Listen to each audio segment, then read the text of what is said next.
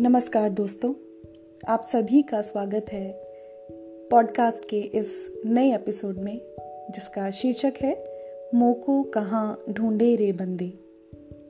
ये जो कविता है, मोको कहाँ ढूंढे रे बंदे, जो कवि कबीर दास जी ने लिखी है। ये कविता बहुत सुंदर है और ये हमें ये बताती है कि ईश्वर को हम यहाँ वहाँ बाहर चीज़ों में एक्सपीरियंसेस में ढूंढते रहते हैं। लेकिन अगर ईश्वर को हमें सचमुच ढूंढना है तो हमें अपने अंदर उसको तलाशना होगा। बात को आगे बढ़ाने से पहले, मैं, जो ये कविता है, इसकी कुछ पंक्तियाँ पढ़ना चाहूँगी।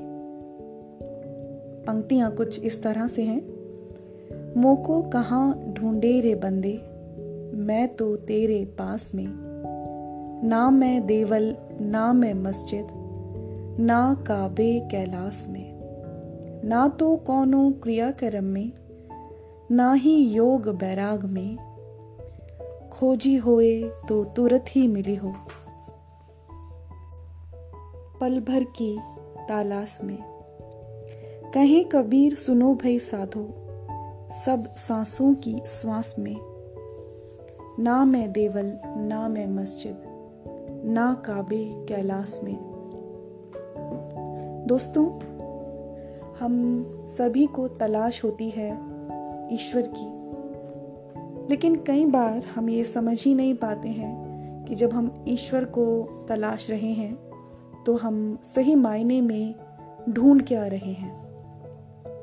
जो ईश्वर की सर्च है, जो ईश्वर का, के प्रति आपकी जो खोज है वो अंततः आपको समझ कैसे आएगा कि आप जो खोज रहे थे, वो आपको मिल गया है या मिलने लगा है? जब भी आप अपनी इस खोज में निरंतर आगे बढ़ते रहेंगे तो धीरे धीरे आपको शांति की, प्रेम की, आनंद की और ज्ञान की अनुभूति होने लगेगी। और दोस्तों, ये अनुभूति ज्ञान की, प्रेम की, शांति की, करुणा की हर चीज़ को स्वीकार करने की ये जो अनुभूति है, ये ही ईश्वर है। जब हम इस अनुभूति को प्राप्त करने लगते हैं तो हमें ऐसी प्रसन्नता महसूस होती है, जिस प्रसन्नता का कोई कारण नहीं होता, बस आप अपने अंदर एक ऐसी अद्भुत प्रसन्नता महसूस करते हैं, जो शायद आपने पहले कभी की ही नहीं थी। और उस प्रसन्नता को हम बोलते हैं आनंद। आनंद की वो स्थिति जब आप सिर्फ़ प्रसन्न हैं, क्योंकि आप अपने भीतर शांति की, प्रेम की, आनंद की अनुभूतियों को अनुभव कर रहे हैं। जब हम ऐसा अनुभव करने लगते हैं तो धीरे धीरे करके जो हमारी जीवन की परिस्थितियाँ होती हैं, वो हमें और अच्छे से समझ में आने लगती हैं। हमें अपने जीवन की परिस्थितियाँ कठिनाई ना लग के, बुरी ना लग के, वो हमें एक कसौटी जैसी लगती हैं और हमें ये समझ में आता है कि हमारे जीवन में जो भी परिस्थितियाँ आ रही हैं, जो भी लोग आ रहे हैं, वो इसलिए आ रहे हैं जिससे कि हम ईश्वर के और करीब हो सकें, हम ये समझ सकें कि हमारे भीतर ऐसा क्या है जिसका रूपांतरण अभी बाकी है। आपको एक छोटी सी कहानी सुनाना चाहूँगी। उस कहानी से आपको समझ में आएगा कि ईश्वर या ज्ञान या शांति, आप इसे जो भी नाम दें, उसे प्राप्त करना कितना ज़रूरी है। लेकिन उसको प्राप्त करने का हमें सही तरीका भी मालूम होना चाहिए। कहानी कुछ इस तरह से है। एक बार एक बूढ़ी स्त्री होती है जो किसी गाँव में रहती थी और एक झोपड़ी में रहती थी। शाम का समय हो चला था। वो अपने घर के बाहर की सड़क पर कुछ ढूंढ रही थी। काफ़ी घंटे हो चुके थे वो ढूंढती ही जा रही थी, कभी इधर, कभी उधर। आते जाते लोग उनको देख रहे थे। कुछ लोग सड़क के किनारे बैठे हुए भी थे, जो देख रहे थे कि जो वो बूढ़ी माँ है, वो ना जाने क्या ढूंढ रही हैं। लेकिन काफ़ी लंबे समय से ढूंढ तो रही हैं। जैसे जैसे दिन ढलने लगा, अंधेरा बढ़ने लगा, क्योंकि शाम का समय था तो लोगों ने सोचा, अब तो बिल्कुल अंधेरा होने वाला है तो क्यों ना इनकी मदद कर दी जाए। तो कुछ लोग उनके पास गए, उन बूढ़ी स्त्री के पास और उनसे पूछा, आप क्या ढूंढ रही हैं? तो वो स्त्री बोलती हैं, मैं एक सुई ढूंढ रही हूँ। जो लोग उनके पास गए थे, उन्होंने पूछा, क्या आप हमें बता सकती हैं, आपकी जो सुई है, वो आपसे कहाँ गिरी? क्योंकि हर जगह तलाशने से अच्छा तो यही होगा, जहाँ पर आपकी सुई गिरी है। हम उसी स्थान पर, उस सुई को ढूंढे। तो वो स्त्री बोलती है अच्छा जो मेरी सुई है, वो तो मेरी झोपड़ी के अंदर गिर गई थी। लोगों को बड़ा आश्चर्य हुआ, जब सुई झोपड़ी के अंदर गिरी है तो ये जो बूढ़ी माँ है, अपनी सुई को बाहर क्यों ढूंढ रही है?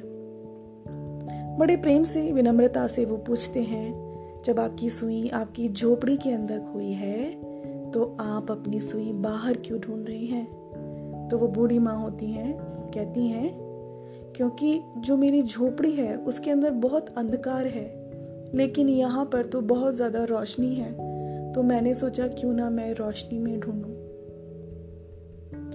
दोस्तों, अगर आप इस कहानी का मर्म समझ सकें तो आप समझ सकेंगे, हम सब भी कहीं ना कहीं एक इल्यूजन में रह के। हम अपने जीवन की जो शांति है, प्रेम है, वो कहीं ना कहीं बाह्यमुखी होके बाहर की चीज़ों में ढूंढते रहते हैं। जबकि जो हमने अपनी शांति जो हमने अपने भीतर की प्रसन्नता, जो खो खो गई है, जो हम खो चुके हैं, वो हमने अपने भीतर ही खोई है। उसको प्राप्त करने की कुंजी हमारे अंदर ही है।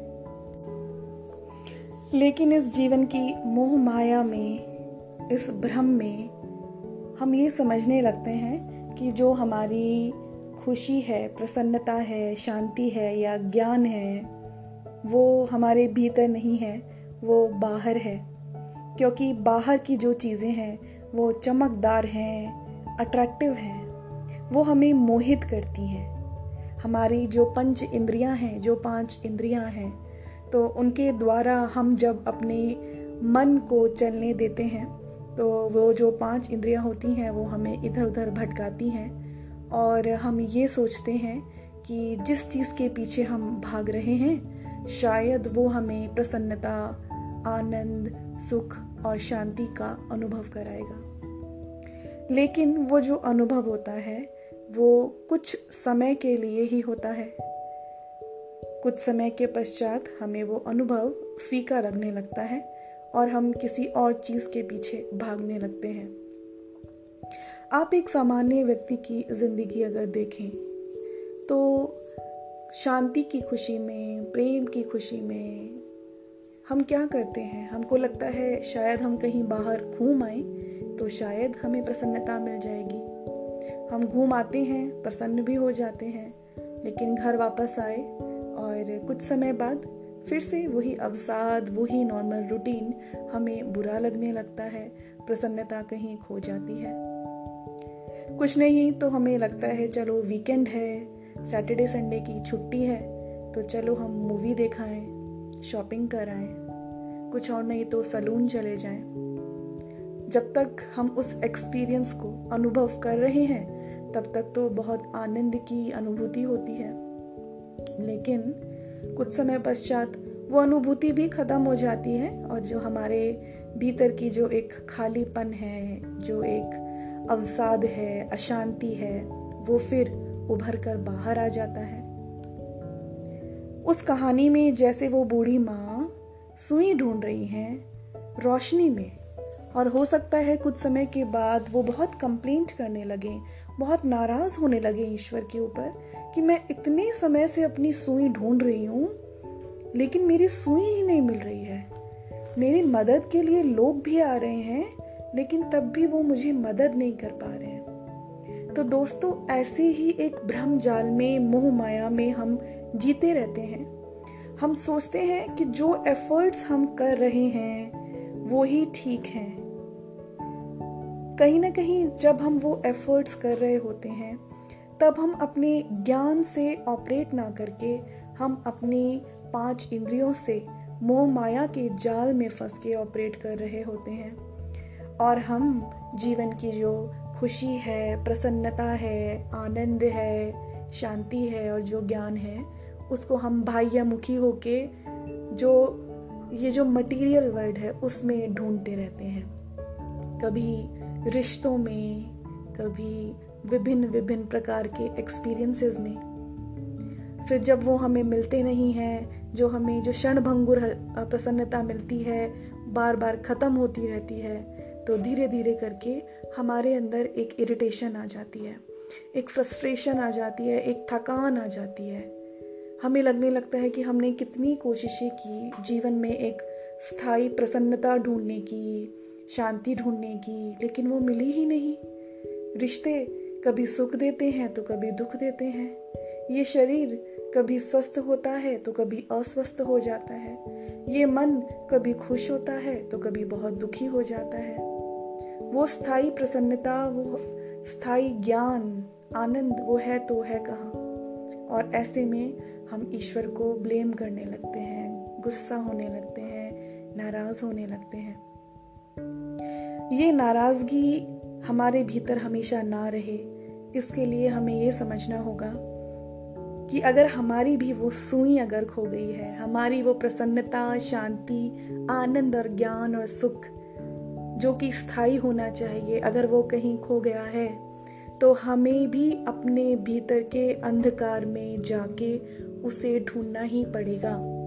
जैसे कि अगर कोई समझदार इंसान उन बूढ़ी माँ को बताता कि अगर आपको अपनी सुई ढूंढनी है तो वो चाहे बाहर कितना भी प्रकाश हो, वो उसमें नहीं मिलेगी, क्योंकि वो वहीं मिलेगी जहाँ वो खोई है। और अगर आपकी झोपड़ी में अंधकार है तो वहाँ जाके आपको एक दीपक या दो दीपक कितने भी दीपक आप जलाएँ, दीपक जलाकर रोशनी जो होगी, उस रोशनी में ही आपकी खोई हुई सुई मिलेगी। इसी प्रकार जो हमारे अंदर का अंधकार है, जो हमारे अंदर की अवसाद है, अज्ञानता है, गुस्सा है, नाराज़गी है, दुख है सैडनेस है हेल्पलेसनेस है होपलेसनेस है जब तक हम उस अंधकार में जाके ज्ञान का और प्रेम का दीपक जलाएँगे नहीं, तब तक जिस सुख की, जिस शांति की हम खोज कर रहे हैं, वो हमें मिलेगा ही नहीं।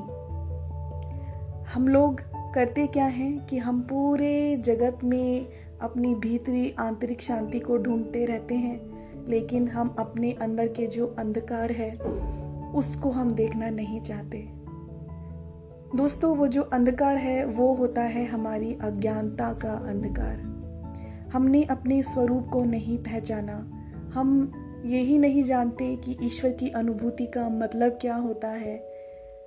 इस अज्ञानता में हम जीते हैं तो हम अपने भीतर पहुँच ही नहीं पाते हैं। कभी कभी हम कोशिश करते हैं कि हमें अपने भीतर जाके सत्य की प्राप्ति करनी है तो जो हमारे भीतर का अंधकार होता है, वो इतना भयावह होता है कि हम उससे डर जाते हैं। इसलिए दोस्तों, जीवन में सबसे पहले ज्ञान का प्रकाश जलाना बहुत ज़रूरी होता है। और वो ज्ञान का प्रकाश हमें कहीं से भी मिल सकता है, चाहे वो आपके गुरु हों या कोई ऐसे गाइड हों जो आपके जीवन में एक ऐसा ज्ञान लेकर आए जिससे आपका, आपके जीवन के प्रति नज़रिया पूरी तरह बदल जाए। जब हमारा जीवन के प्रति जो नज़रिया होता है, वो बदलने लगता है तो स्वयं से हमारे भीतर जो अंधकार है, वहाँ एक ज्ञान का दीपक जलने लगता है। और उस ज्ञान के दीपक से, के जलने से ही हम ये पता कर सकते हैं कि हमारे भीतर क्या है। हमारे भीतर अगर अंधकार है तो शांति, प्रेम, आनंद, जिसे हमने ईश्वर का नाम दिया है, वो भी है।